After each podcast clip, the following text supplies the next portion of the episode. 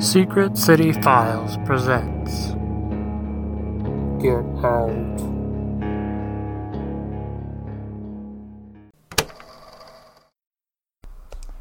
I'll start by apologizing for the delay. Since our last escapade in the caverns ended in Tess getting injured, our work got halted for a bit while we waited for her to recover. She was quite bitter at me and keeps telling me that somehow this is all my fault. Was? I still am. Not only did you make me go on a trip that I didn't want to go on in the first place because you said it would be good for me, you then decided to do something completely idiotic and put your life on the line. And while I am grateful that you did that, I'm still blaming you. Okay, fine. I'll admit that what I did wasn't the smartest thing in the world to do, but the trip was still fun overall, right? If you call fun getting stuck underground with an angry psychopath chasing you and then getting injured, then yeah, I had a blast. Whatever, Mrs. Grumpy Pants. I, on the other hand, still think that that trip was a blast, despite the little, slightly dangerous adventure we went on. You're just mad because you've been pretty much housebound for the past two weeks. Can you blame me? It was torture. I felt like I was on house arrest. How am I supposed to get my project done when I'm stuck in my house just sitting around while my mom and my best friend take care of me? I would have made much better progress if it wasn't for you two holding me hostage. You know, it wouldn't hurt to hear a thank you. If it wasn't for all of that resting, you wouldn't have recovered nearly as fast as you did. Would you have been able to start up again today if we didn't keep pestering you? No. You would have fallen even more behind if it wasn't for us, so I don't want to hear it. Whatever. Anyway, while you were at home resting, I, I'm sorry, being held hostage, as you say, you'll be happy to hear that I did a little snooping around and was able to get my hands on a little something. Something that I think a certain grumpy little Tess might find quite interesting. Oh, yeah? Go on. So, before we left school for summer, I had been emailing back and forth with a friend of mine and helping him edit some of the essays that he had. Poor guy could not write to save his life. It's actually pretty funny. Stop talking about your imaginary boyfriend and get to the point. First of all, he is not my boyfriend, and he's definitely not imaginary, so cool it! If you would stop being a sulky little human being, I'd be able to finish sooner. Anyway, a couple days ago, he had sent me an email that said he had started interning with a production company to try to get some experience in. He's taking classes for movie making, and it's he's really interested in the whole world of films and such. So this is something right up his alley. He said that a producer in his cast had taken him under his wing and is letting him be on the set with them until the movie is completely finished. So, what's so interesting about that? It's the things that happen while he was there that are interesting. I honestly couldn't believe what I was reading, and I knew you'd had to read it yourself to understand what I'm talking about. Ah, that's why you brought the laptop. I was wondering. Okay, give it here and let me have a look. Hey there, Allie. I'm glad to hear that your summer is going well so far. Being in Los Alamos for the whole time definitely sounds like quite the adventure. I can't wait to hear about all the things you've done in that weird little town. How's my summer going? Well, I finally managed to find a place to do an internship, if you can believe it. I didn't think I was going to find anybody that would want to intern with a college kid, but then out of nowhere, I got a call from a producer who said that he was going to be filming a movie here in Santa Fe, and he wanted to know if I'd like to work with him. Of course, there was no way I was going to turn that down, so I agreed and we exchanged information. I was told they were going to be starting at the beginning of the week and that I would need to make sure I was there on time. Punctuality was of the utmost importance and that I would need to take this quite seriously, so I was told. I got this news a week prior to the start of production, so I had plenty of time to get my things in order and get everything squared away. I arrived on set the next Monday morning at a nice early time of 6:30. Normally, the start time would have killed me, but my nerves were running pretty high at the moment and were helping to keep the exhaustion at bay. The place I arrived to take my breath away. It was located a little way outside of Santa Fe in the middle of nowhere.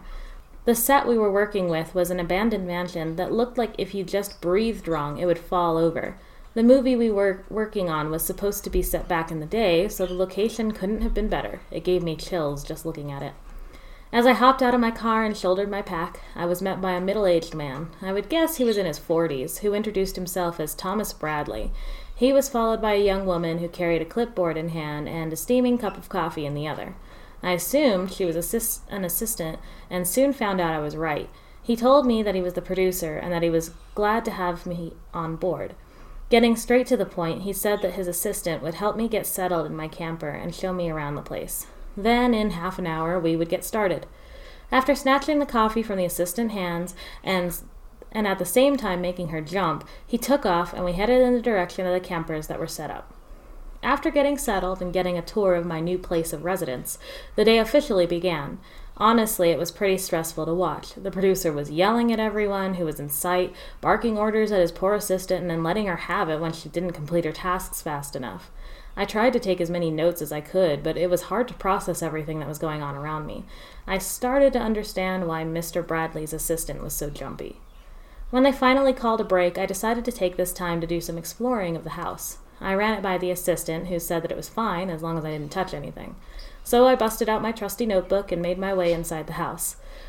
Alice, if you could have seen the inside of this house, I think you would have immediately fell in love. It had this really old antique feel that made you feel like you were in a museum. Everything around me was covered in a thin layer of dust, and the only light that was coming in was from the sun shining through the windows. Above me was a gorgeous chandelier that the crew had set up for the film. I didn't even want to think about how much that had cost. I made my way to the different rooms, making little notes of the things I saw as I went along. Eventually, my curiosity and awe took over, and I completely forgot about taking notes. Everything around me was so well made, and it looked amazing. It made me feel like I was intruding on someone's memories. I'll mention one room in particular that really affected me. Once I do, you'll understand why. I can still picture it in my mind quite clearly. My first thought was that it could have been a nursery at one point. There was a set of three beds on the right side that I assumed were for the children that used to be there. On the left, there was a separate area for who I assumed was the nanny who would take care of the children. All it had was a single bed and a dresser, nothing more. What really shook me up was that as I went to leave the room, I saw a doll lying on the middle bed. I know that doesn't sound like something that would bother a person, but what got me was that it didn't fit in with the rest of the room. While the rest of the objects in the room had a thin layer of dust on them, the doll looked like someone had just placed it there. It looked too new to have been sitting there for years and years. Not liking the eerie feeling that was creeping up on me, I decided that my adventuring time was done and that I needed to leave. I could also hear the sound of voices and footsteps, so the film crew was back from lunch and ready to continue. As the rest of my day progressed, I tried to keep that room out of my head, but no matter how hard I tried, I still couldn't help but feel a little creeped out by it. Little did I know that was going to be the least of my worries as the week went on. The first few days went smoothly. It took a little bit, but eventually I started to get used to the chaos of a film set and actually started to enjoy myself. I also managed to make friends with the timid little assistant, whose name was Tanya. Having a friend helped to make the place a little more fun. Right as I started to get into a routine, which was towards the end of the week, I had another incident happen. It was on Friday morning, right as we were getting ready to start. We were filming a scene in the living room area where our, where our star couple would be acting out a heated argument. We were already getting ready, and I was helping the producer look over the script when we heard a shriek come from down the hall. Mr. Bradley went to go look, taking me with him. When we arrived, his assistant showed us what had scared her so badly. On the door to the room we were supposed to film in, the doll I had found earlier was pinned to the door with a knife in its chest. With the doll, there was a folded up note. When Mr. Bradley unfolded it, he read it out loud. It said, You shouldn't be here. Leave now while you still have a chance. We wouldn't want anyone to get hurt, now would we? Me, Tanya, and the rest of the crew were quite spooked by this and suggested that we listen to whoever it was that left the note and leave. Unfortunately, Mr. Bradley didn't have the same idea. He insisted that this was probably just a practical joke and that everything was going to be fine. I almost wanted to tell him about where I'd found that doll originally, but one thing that I learned early on was that once Mr. Bradley was on a roll, nothing could stand in his way. So I just brushed it off and we continued on our day. Thinking back on it now, I should have been more persistent about stopping. Intern or not, it wouldn't have gotten worse if I would have just spoken up. After that, everything seemed pretty quiet in the spooky department. Nothing out of the ordinary happened, and filming continued on as scheduled. From my point of view, the film was coming together quite nicely. Sure, everyone was stressed beyond belief and always wanted to hurt the producer by the end of the day, but from what I could see, the idea that Mr. Bradley had for this was coming out exactly the way he wanted. As I'm writing this now, thinking that everything was going smoothly was almost too good to be true. Alice, what I'm about to tell you still haunts me from time to time. Remember when I told you I have a fear of chandeliers? We were about a month into filming when it happened. Like I said before, everything had been going pretty smoothly since our last little incident. Tanya and I had talked about it, and we decided that it had to be just some kids pranking us, trying to interfere with our production. Nothing else that we came up with made any sense. Boy, were we wrong. It happened as we were in the middle of filming a scene in the main area by the front door. Tanya and I were standing off to the side, looking over the notes that Mr. Bradley had specifically for this scene. We could hear him off in the distance yelling at one of the sound guys for doing who knows what, but we paid him no mind. All of a sudden, I heard a tiny little snip, and as I glanced up, I could swear I saw someone in the shadows quickly disappear. Immediately knowing what was going to happen, I ran and tackled the actress, moving her out of the way. I didn't even need to look behind me as I heard everyone gasp, followed by the sound of glass shattering as the chandelier crashed to the floor. Once I got to my feet and helped the shaken actress up, I took a look at my surroundings. Where she had just been standing, there was now shattered glass everywhere. Everyone else was in too much shock to process what had happened. Mr. Bradley then came running into the room, demanding to know what had happened and who did it. Since no one could give him an answer, he immediately went after Tanya to clean up the mess and after one of the makeup artists to take care of the actress, who was now in tears. As I went to go see if I could make myself useful and to try and steer clear of Mr. Bradley's anger, I saw a piece of paper float down from the ceiling, landing right in the middle of the mess of broken chandelier. Stepping as carefully as I could, I made my way over and picked up the paper. Once I stepped back out of the debris, I grabbed Tanya and showed her the letter. It read Ignoring my last note was a very bad mistake. I gave you your chance and now you leave me with no choice. Starting tomorrow, if you still haven't left with your film crew, I will pick off each of you, starting with you, Mr. Bradley.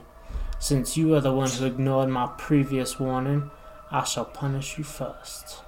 Choose wisely, my good sir. Without thinking twice about it, I immediately took the note to Mr. Bradley and showed it to him, telling him of my discovery earlier on. This time, seeing that there was a serious threat to his life being made, he made the right decision and called the authorities. When they arrived, they spoke to him, to the crew, and to me. After they'd got done talking to everyone, they advised that Mr. Bradley shut the operation down and locate somewhere else. I knew that they didn't believe us, but I was thankful that they were still willing to help. I could see the conflicting feelings that Mr. Bradley was having, and I honestly couldn't blame him. On the one hand, this was a movie in the works, and if we moved locations, then we would have a lot of work to do with less time than we had before. On the other hand, if we stay, our lives are all on the line, starting with his. Thankfully, he made the right decision and called it off. As everyone was getting packed up and ready to go, Tanya and I took one last look at the old house. It took me a second to see it, but in the very top left window, I saw someone standing there, watching me. I blinked a couple times to make sure I wasn't seeing things, but when I did, he was gone. I shook my head slightly and went to get my things to leave. How do I feel about all of this? Honestly, I can't imagine who would be so deranged as to do something like trying to kill someone with a chandelier. What sort of secrets were they hiding in that house that they didn't want anyone else to know about?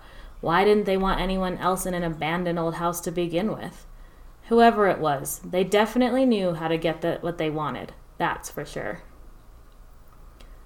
Wow, what a story. See, I told you you would like it. Yeah, that'll work nicely as an addition to the collection. Nicely done, Alleyway.